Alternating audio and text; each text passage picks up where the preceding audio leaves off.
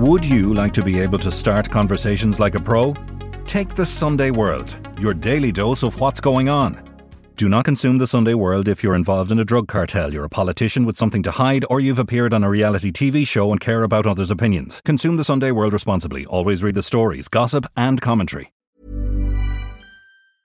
Hey, I'm Ryan Reynolds. Recently, I asked Mint Mobile's legal team if big wireless companies are allowed to raise prices due to inflation. They said yes. And then when I asked if raising prices technically violates those onerous two year contracts, they said, What the f are you talking about, you insane Hollywood ass? F- So to recap, we're cutting the price of Mint Unlimited from $30 a month to just $15 a month. Give it a try at mintmobile.com slash switch. $45 upfront for three months plus taxes and fees. Promo rate for new customers for limited time. Unlimited more than 40 gigabytes per month. Slows. Full terms at mintmobile.com. Burrow's furniture is built for the way you live. From ensuring easy assembly and disassembly to honoring highly requested new colors for their award-winning seating, they always have their customers in mind. Their modular seating is made out of durable materials to last and grow with you. And with Burrow, you always get fast, free shipping. Get up to 60% off during Burrow's Memorial Day sale at burrow.com slash ACAST. That's burrow.com slash ACAST. burrow.com slash ACAST. a, a tiny minority of victims of crime are being offered restorative justice. And we know from research in other countries that the proportion of victims who want to participate can vary depending on the type of offense and the seriousness and so on. But it's impossible to know whether or not someone wants to participate or is suitable for restorative justice unless you have that conversation with them. I'm Nicola Tallant, and you're listening to Crime World, a podcast about criminals, drugs, and the sins of the underworld in Ireland and across the globe. Victims of crime can often feel forgotten in the process of justice. But what benefits are there to bring them together with an offender? Today, I'm talking to Dr. Ian Marder from Maynooth University about restorative justice and its meaning for the victims of crime. This is Crime World, a podcast from SundayWorld.com. So, Ian, do you know, restorative justice, I know a little bit about it, but you're going to explain a lot more about it. But for a lot of victims of crime, it would seem really alien to go and sit in a room or to meet their offender because obviously there's all sorts of emotions when you're a victim of crime. There's anger, you know, there's hurt, there is fear, which is a very debilitating um, place to be in life, you know, to be living in or with fear. So, like, what are the benefits or what are seen as the benefits of this retar- restorative justice for people? We have a few examples of those in Ireland that people may recognise that have met their offender and that kind of thing. But, like, what are sort of to sum it up before we expand, what are the benefits of, of sort of eyeballing that person who did you wrong? Yeah, it's entirely understandable that a lot of people would be quite unsure of whether they would want to do something like that to communicate with the person who's caused them harm. That can be very low level harm, or it can be right at the most extreme and serious end of harm. But what we think is it's very difficult to know if you would want to do that until something happens to you because victims can have any of a number of feelings and you can't predict how you're going to feel after something happens to you unless that thing has happened. And if restorative justice is never offered, then people have no way of knowing whether or not they would have wanted to do it. So, just from the research alone, we know that victims have very high rates of satisfaction with restorative justice, and also that it can help victims to heal to reduce post traumatic stress symptoms such as anger and fear. And mm. some of that research has taken place with, you know, relatively serious crime, aggravated burglary, aggravated robbery, serious violence, and that kind of thing. But you know, at a at a more personal level, victims might want to participate in restorative justice for any of a number of reasons. It could be to ask questions that only that person has the answer to, to feel uh, more humanized, you know, to to see that person, to stop thinking of them as a, a monster, but rather as a oh, that's a normal person, and therefore I actually feel a bit better knowing that. That's something you often hear from victims of crime who have participated. They might simply want more of a mediated outcome. Maybe they want the person to pay back for some damage that was done. If it's, say, you know, wing mirrors knocked off or other types of, uh, of criminal damage. But really, it can be any of a number of things. You know, it's different if uh, depending on the ages of the people, depending on the type of offense, depending on whether or not they know each other, mm. can have a massive impact on people's motivations for participating, and indeed depending on the stage of the criminal justice process. So, with low level offenses, if this happens, say, instead of prosecution, people might have very different motivations than, say, if this were to be offered, you know, while someone is in prison for a very serious, serious violent offense, or indeed after someone has been released from prison. So, like when you, the example you said about the wing mirror in the car, it's a kind of a mediation. Listen, pay it up, apologize, and fix the car, and we're we're good.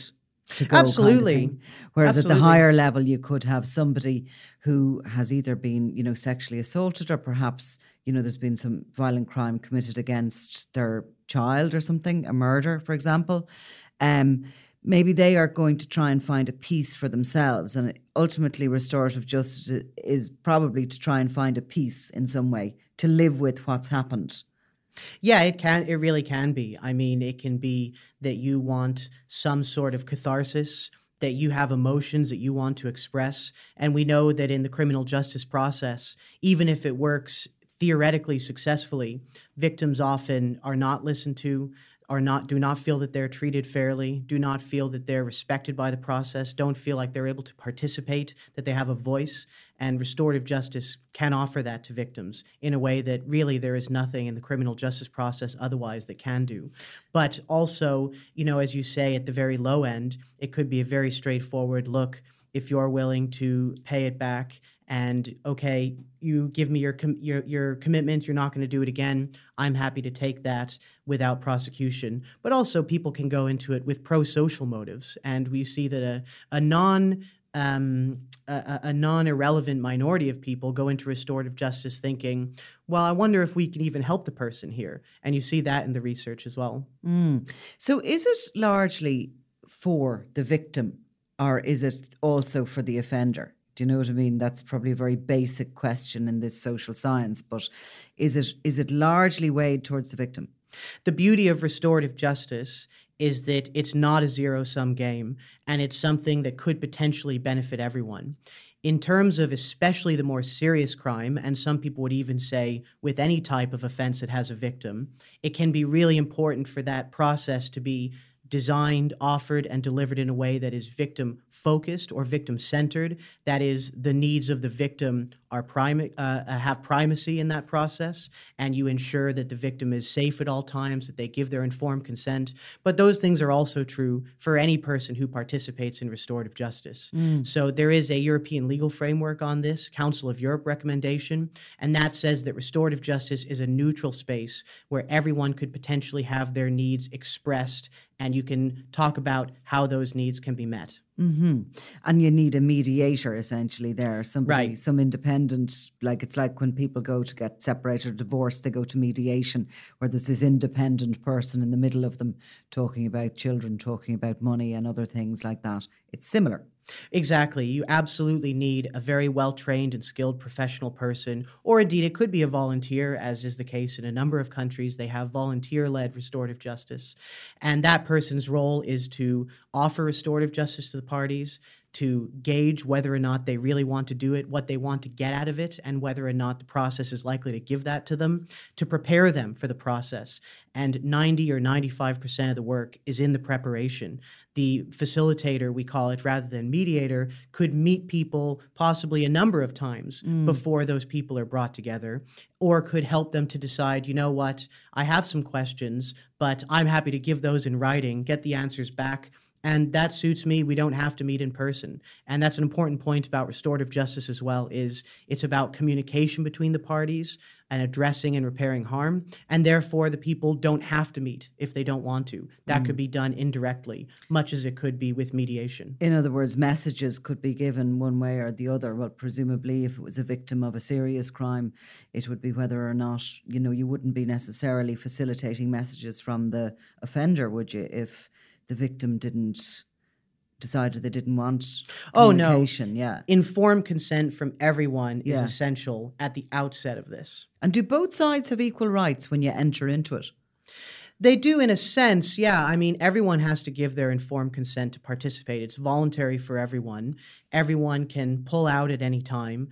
But, you know, the, the rights and protections someone might have depends on the nature of what they're doing. You know, like, for example, if one of the parties is a child, they have additional rights and protections that are really important, as in any legal process. Like there's a scale, surely, to to we'll and we'll let's park the kind of criminal damage scale because while obviously burglaries and stuff like that can be very stressful for people, I think the really interesting part of restorative justice is when there has been more serious criminal behaviour, when somebody has lost a loved one perhaps or has been en- has ended up with you know life changing injuries or something. I mean that is really the, the end of it that is most interesting, I think, in restorative justice. And maybe there's more to gain from that end of it because you're walking outside the, the the finances or the material goods that we possess and you're going to emotions and maybe a more positive future or negative future with the scars of whatever has happened to you. I mean, I suppose for, for listeners to comprehend it, we could talk about um, a girl called Sinead Daly who um, was abused and has been very bravely has has set aside her anonymity, has come forward and has spoken. And she went and met her abuser, who obviously she was she knew was her. Absolutely. Her case is, is a, a, really interesting case, and she has spoken about this publicly, and not least in her recent book uh, that was published, I think, last year called Sins of the Father, where she outlines in, exc- you know, in excruciating detail uh, the very long, long experience of abuse that she faced at the hands of her own father, who was ultimately imprisoned uh, for those for those crimes. And she participated in restorative justice during his prison sentence. So she went into the prison to meet him uh, in, a, in an independent, facilitated process. And did she? Does everybody get offered that if somebody goes to prison for a, a, a you know a crime like that? So in Ireland, restorative justice is not offered to everyone. Right. And the European legal framework does imply that it should be. And also the Irish legal framework under the Victims of Crime Act says that everyone should have the opportunity to participate in restorative justice where the service is available. So, admittedly, the service is not technically available at some stages of the process and in some parts of the country, mm. but there are parts of the country and stages of the process where the service is technically available, either, for example, with youth diversion.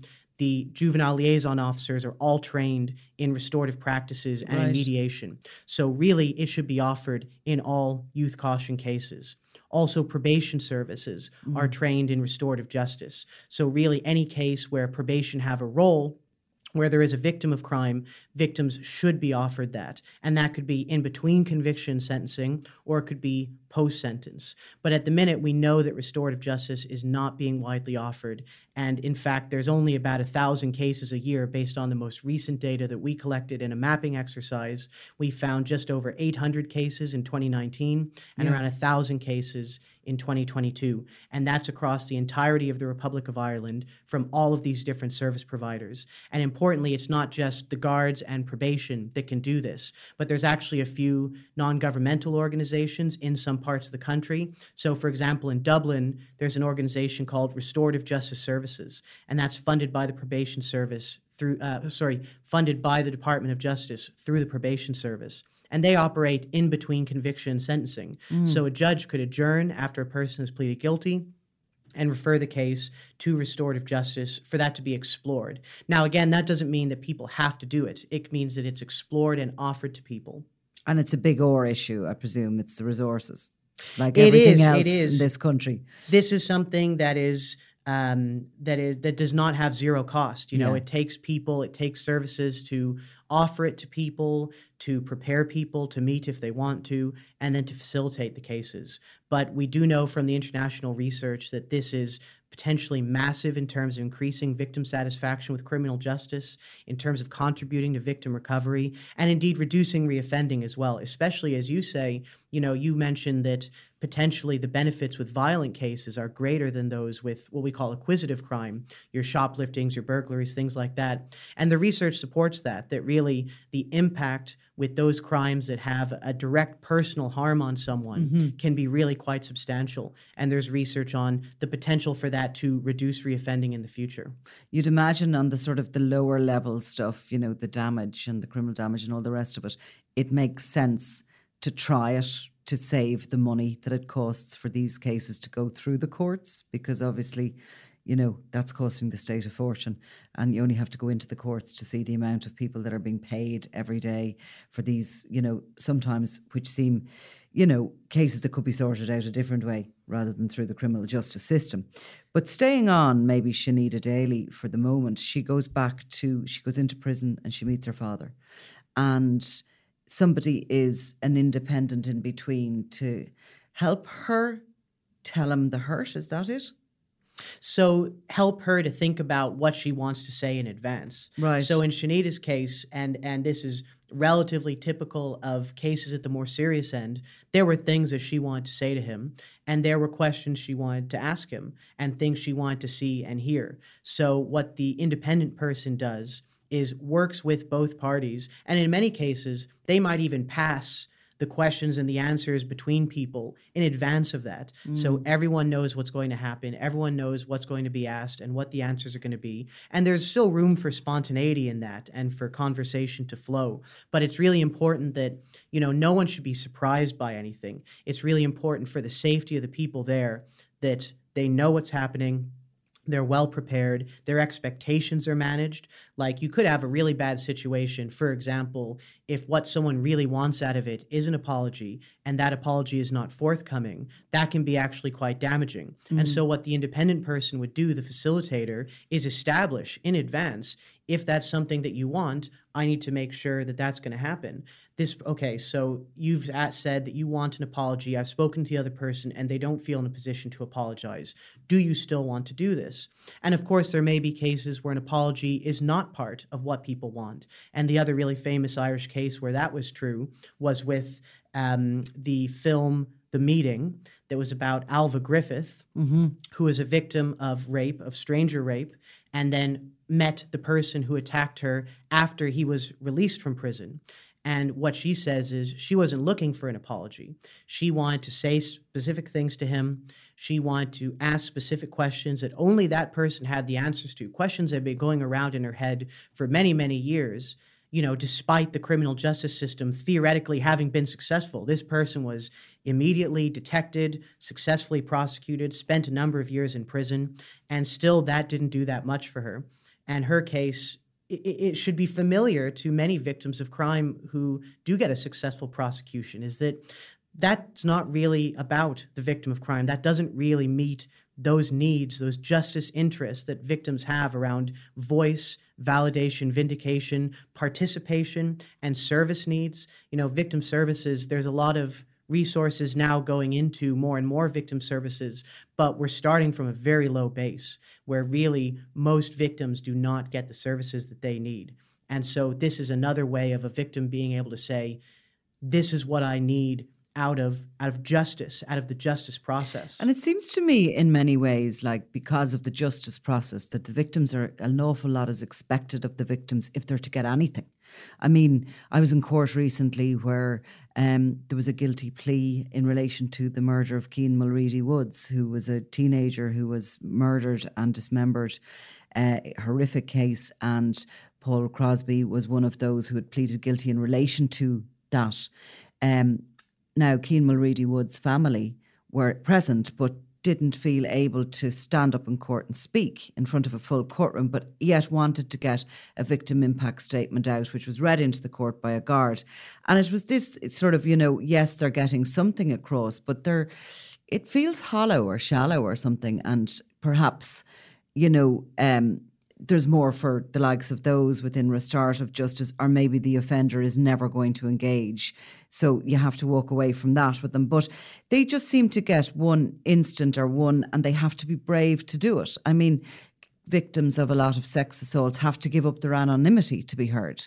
Um, and you know, when when an offender is being released, it's the victims that have to object to the parole board. They have to gear up and speak and, you know, go over again how they felt when it happened. And a lot of people are going into the parole system afraid still of the offender. So, you know, it seems to me that the restorative, while it won't be for everyone, um, it is a place maybe for for victims to get something, actually, just something small back. Absolutely. Of And- themselves. Yeah, and there's a really interesting paradox there because for the vast majority of victims of crime, there is an expectation on them, and that is that they will do nothing and say nothing and not demand anything of the system. Because we know that, first of all, the overwhelming majority of cases that go to, say, the district court are extremely low level and people plead guilty. And so victims may or may not even be told about what's going on in their case. You know, there's more and more work done with the guards and so on and with the DPP to try and ensure that victims are kept up to date and so on.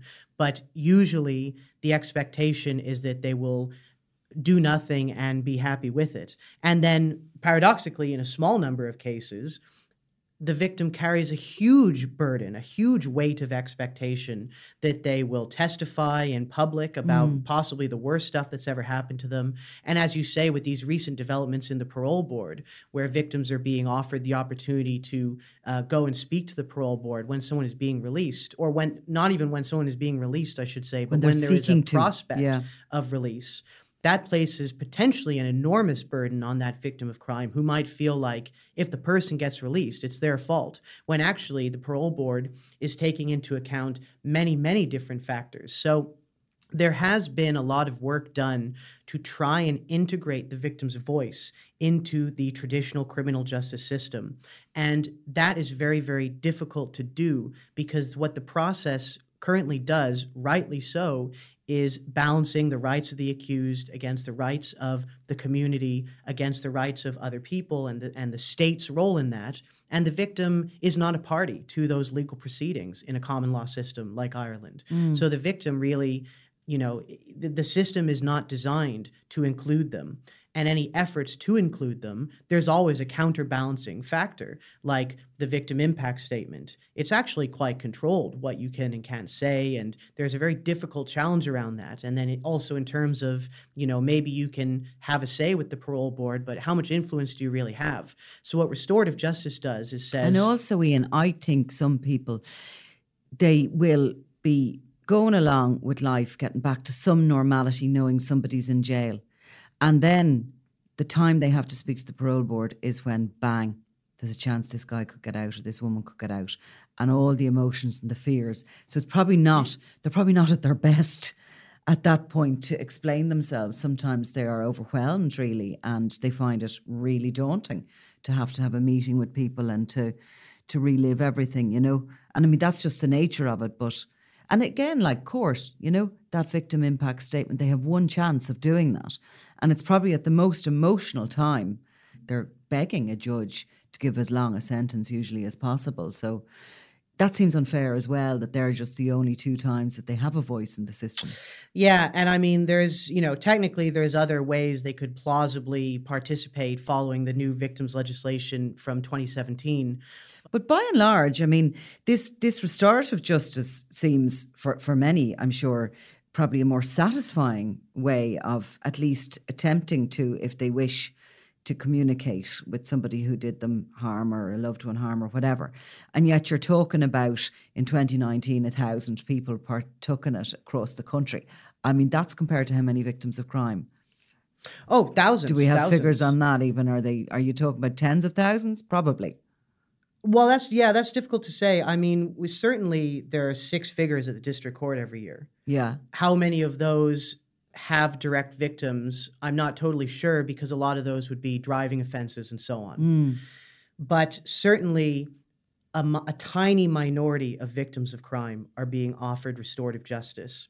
And we know from research in other countries that the proportion of victims who want to participate can vary depending on the type of offense and the seriousness and so on. But it's impossible to know whether or not someone wants to participate or is suitable for restorative justice unless you have that conversation with them. Yeah. And so that's why it has to be ideally offered to everyone, why that conversation has to be explored with every victim of crime. And here is it completely random, or as you say, it just depends on the services within your area and perhaps the resources that are being put into those services? I would say that it depends on what services are available in the area, but also on the choices made by those people who can refer the case or not. So, for example, in Dublin, where, as I say, you could potentially refer cases to restorative justice in between conviction and sentencing.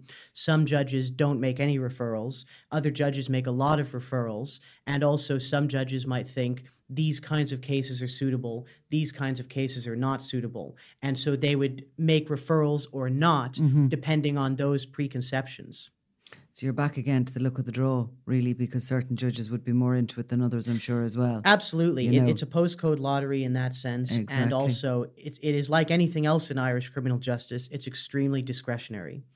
Before we move on, because you, you pointed it out, that film you referred to, uh, is called The Meeting. And if you want to watch it, you can go on to the, well, I think you can go on to this. Yes, you can. You can press watch now. It's a film by Alan Gilsenan and it's on themeetingfilm.com.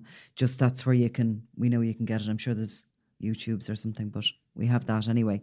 Um, just to maybe give us a little bit of uh, an idea about who you are and where you fit into all this.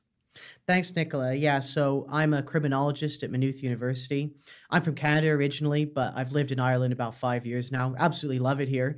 Uh, live it's in a bit Dublin. warmer, which is amazing.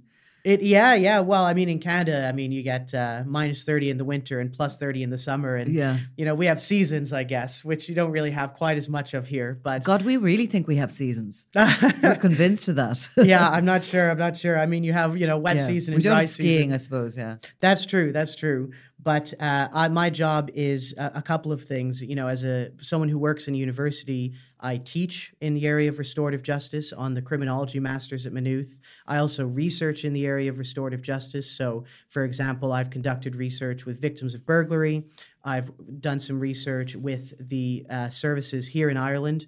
But also, a lot of what I do is development of policy and practice. So you might say, on one hand, there hasn't been a huge amount of research on restorative justice in Ireland, and that is true. But there are certain things that we can be quite confident about based on research from other countries and based on the small amount of research that has been done here. Things like victims have very high rates of satisfaction with mm. restorative justice. Things like if this is used with the right cases, you can potentially not send people to prison who would otherwise have been on the cusp of custody, or that you might reduce reoffending through restorative justice. And so a lot of the work that I do is just explain that to me before you move on. They you'll reduce reoffending. So if they meet their victim, the, the studies will show that they won't. They're more they're less likely to reoffend again. Is that what you mean by that? Right. So, what we know is that almost all forms of contact with the criminal justice system makes it more likely that people will offend. So, for anyone justice intervention to be shown to reduce reoffending is very significant. Mm. There have been a few quite rigorous studies on this because you have to control for the fact that it's voluntary. So, if someone agrees to participate in restorative justice, they might already be someone who is considering you know, desisting from crime anyway. But those studies that have controlled for that factor do find significant reductions in reoffending. And that could be that restorative justice acts as a trigger for that, or it could be that it's a stepping stone on the path to desistance, to mm. stopping uh, committing crime.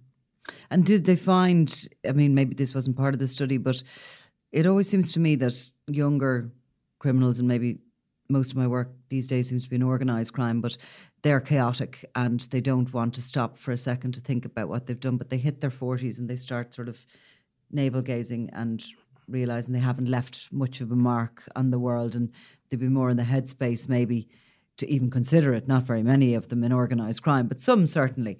Um, is that the just like is that is that across the board that it's more offenders when they're older are more likely to?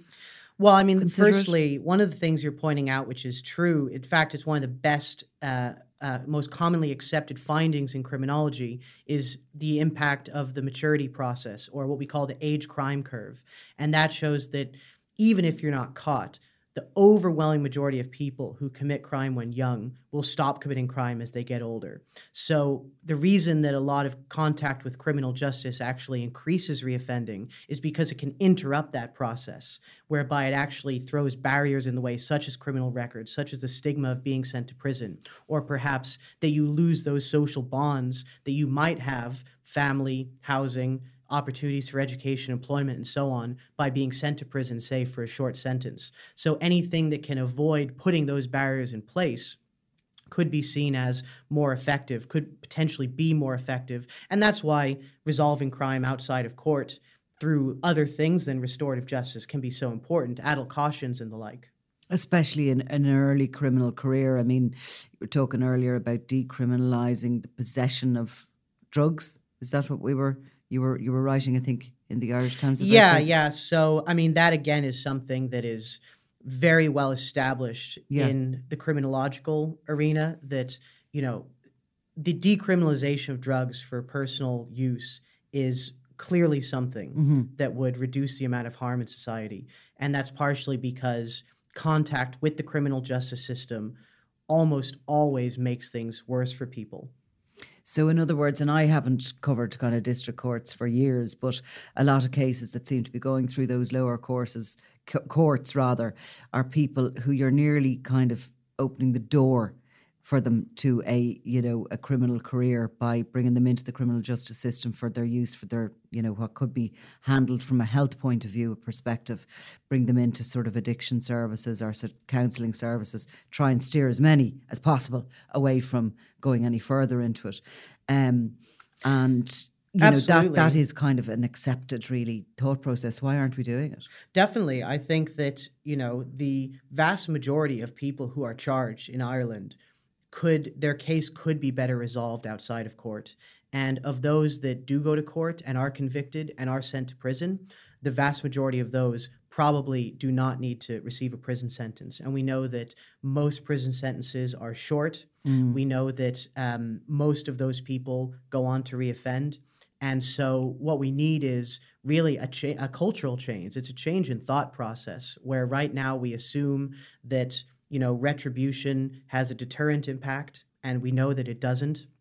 We assume that lengthening sentences, that sending more people to prison will, you know, both uh, have the effect of giving them their just desserts and also make it less likely they'll commit crime in the future. And that is, we, we know from the criminological research that that is not the case, that prison or the threat of prison does not deter or rehabilitate in the vast majority of cases. And that could mean that at the very low level, cases are resolved with even less intervention than happens right now. But then you have this big group of people in, in the middle who probably do need something, mm. some sort of state intervention or some sort of community intervention that could assist them in meeting their needs in such a way that they don't harm someone else in the future or don't break the law. And for a lot of those people, that intervention might be, as you say, health oriented, drug oriented, or mental health oriented. And again, the research from other countries shows that those are the ways that you reduce reoffending. If you're serious about reducing reoffending, really you want to be using things like prosecution and prison as little as possible. Mm. And even though Ireland has a lower imprisonment rate, than some, you know, arguably comparable countries like, say, the UK, which is much higher. England and Wales, it's a much higher imprisonment rate than Ireland. Still, there are people who go to prison here who really don't need to be in prison. And if we had alternative infrastructure in place, then they wouldn't. And it looks so soft sometimes, that idea that, you know, why don't you just throw them in jail, teach them a lesson? Um, you know, if you're living within a community where you have one little troublemaker who's constantly, you know, doing something is get brought before the courts and keeps getting let out. It's very irritating for the community to see that, and then they'll do something bigger or commit a more serious crime, and they've always recognised them. But this is really to try and understand that if you can just cut them off at the pass early, and if that means sucking up the fact that they're not going to jail for every misdemeanor they do when they're younger, you're going to save financially hugely in the future. You could be saving lives in some cases because, you know, a criminal always has a path and they'll go from low level offences to medium to higher level, some of them. Um, and they can commit murders and serious crime and they can have a career in serious organised crime, which costs the state a fortune. And even if they're jailed, that costs so much money to hold somebody in prison. So it's actually trying to make people understand throw money at the problem, you know, when it starts and cut it off at the pass. Isn't that really what it is about?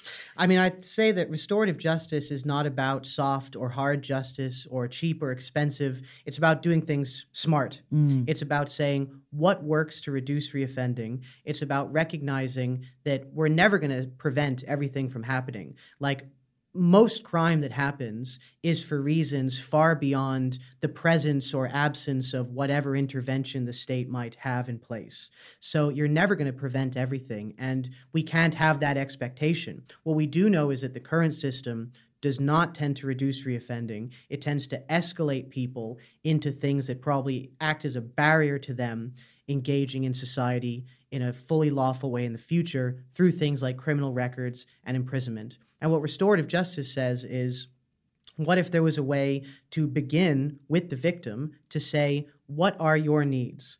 What do you need from this justice process? Let's see if through dialogue we can meet those needs while also reducing reoffending at the same time. Hmm. Some people are going to reoffend, I mean, young people you know, often there's nothing you can do with them that's going to stop that immediately because young people are young people and uh, they they may lack you know the the neurological capacity, the psychological capacity to think in the long term, to resist immediate gratification. Like you can't have as your as your measure of success if this thing doesn't work in this case with this person, then we shouldn't do it at all. Yeah, yeah.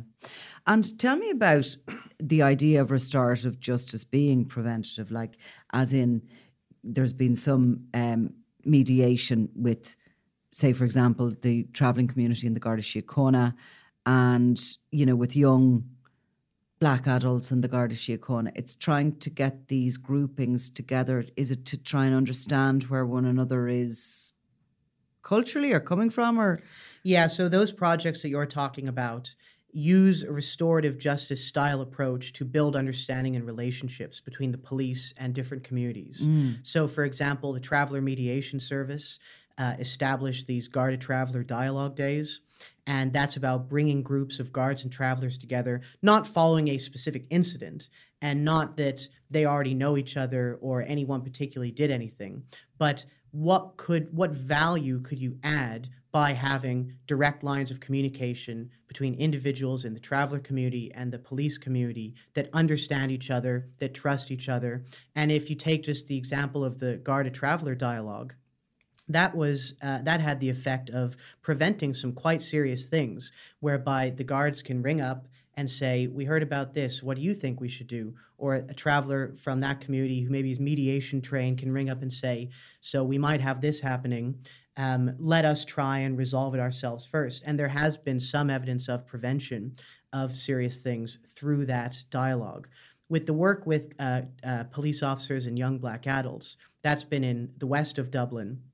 And again, that's not been people who've known each other or focused on a specific uh, uh, incident of harm or crime, but rather it's recognizing that that relationship has been damaged, recognizing that there is a problem around understanding and around disproportionate use of police powers. And people experience that. And then the trust goes even further. So, what can you do through dialogue, through bringing people together to have conversations whereby you might be able to build understanding, build relationships? it's right back to community policing. So you know, so the guards are able to actually know an individual to to speak to if something has happened, or you know, and know how to speak to them, Yeah, and yeah. vice versa. Absolutely. And, you know, restorative policing as a concept has a lot of overlap with community policing. And what uh, some people say about restorative policing is that through some of these processes, these, these ways of facilitating dialogue between groups or between individuals, either from a relationship building preventative way or indeed if some harm has happened and you need to facilitate dialogue to resolve it. Like these are the tools by which community policing can become real. Mm-hmm. Because you're actively saying you're saying the police should invest time in building relationships with the community and you do that by sharing experiences by humanizing people for each other by resolving offenses to the satisfaction of the people making sure that the meeting of the needs of individuals take priority over the case being processed through the system. Mm-hmm. Criminology is becoming more and more uh, popular, I think, in Ireland. Are you seeing that, and how do you feel that we're approaching all of this sort of uh, more academia Mm. end of things? Criminology is becoming very popular. If our first year student numbers are anything to go by, Yeah. we have seen a massive growth in people wanting to study criminology at undergraduate level.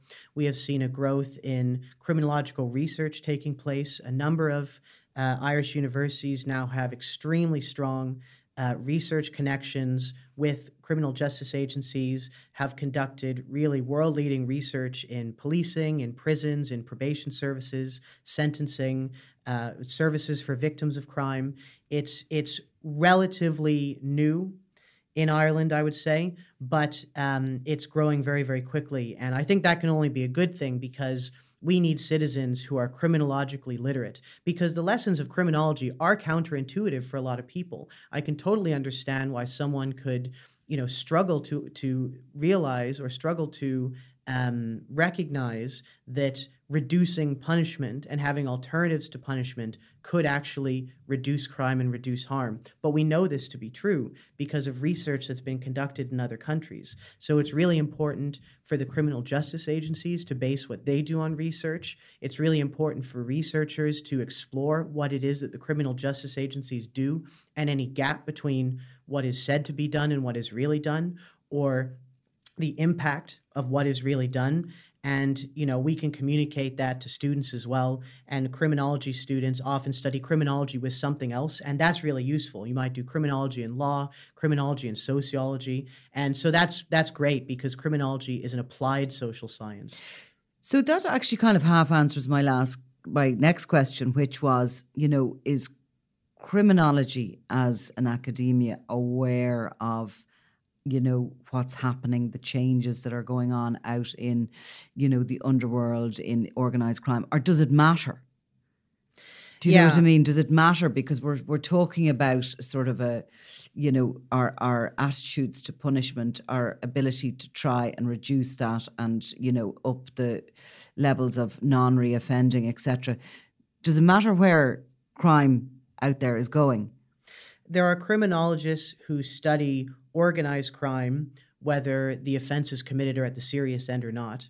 And then there are criminologists who study serious crime, uh, whether that relates to organized crime groups or not. But the interesting thing about criminology is that it helps us recognize that the vast majority of crime that takes place and the vast majority of the people who go to court are not at the serious end. Mm. So we would always urge people to recognize that the most serious things are quite anomalous.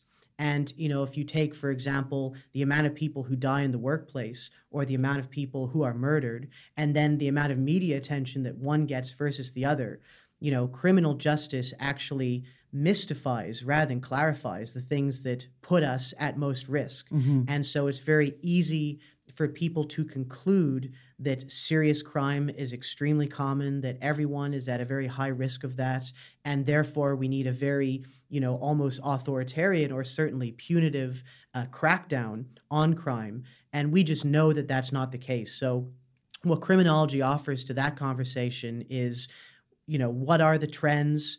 You know, crime is going down and has been for many years in most Western European countries. Uh, you know, violence, there's not really evidence to suggest that violence is increasing, for example, even though many people might assume that it is.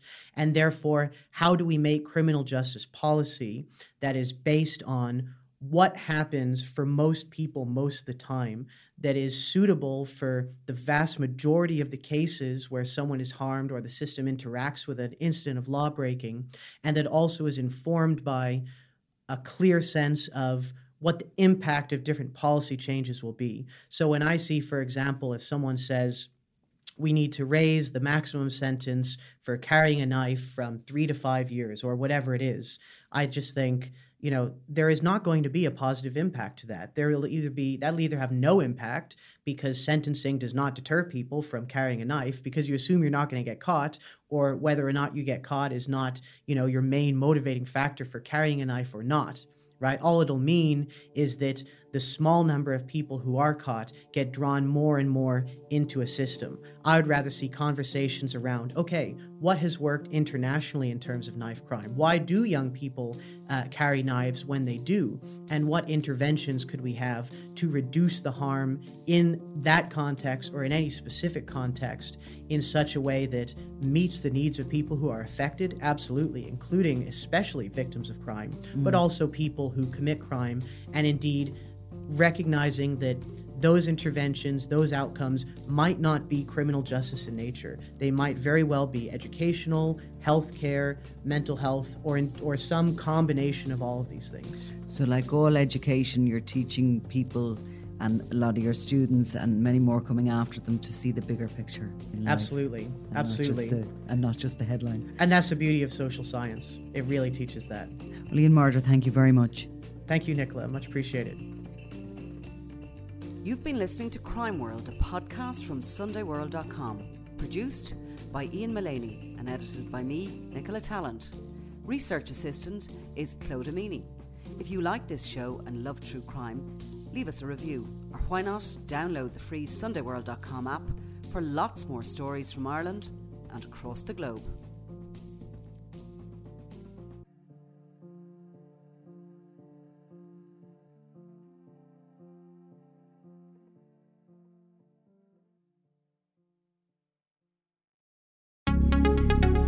Would you like to be able to start conversations like a pro? Take the Sunday World, your daily dose of what's going on. Do not consume the Sunday World if you're involved in a drug cartel, you're a politician with something to hide, or you've appeared on a reality TV show and care about others' opinions. Consume the Sunday World responsibly. Always read the stories, gossip, and commentary.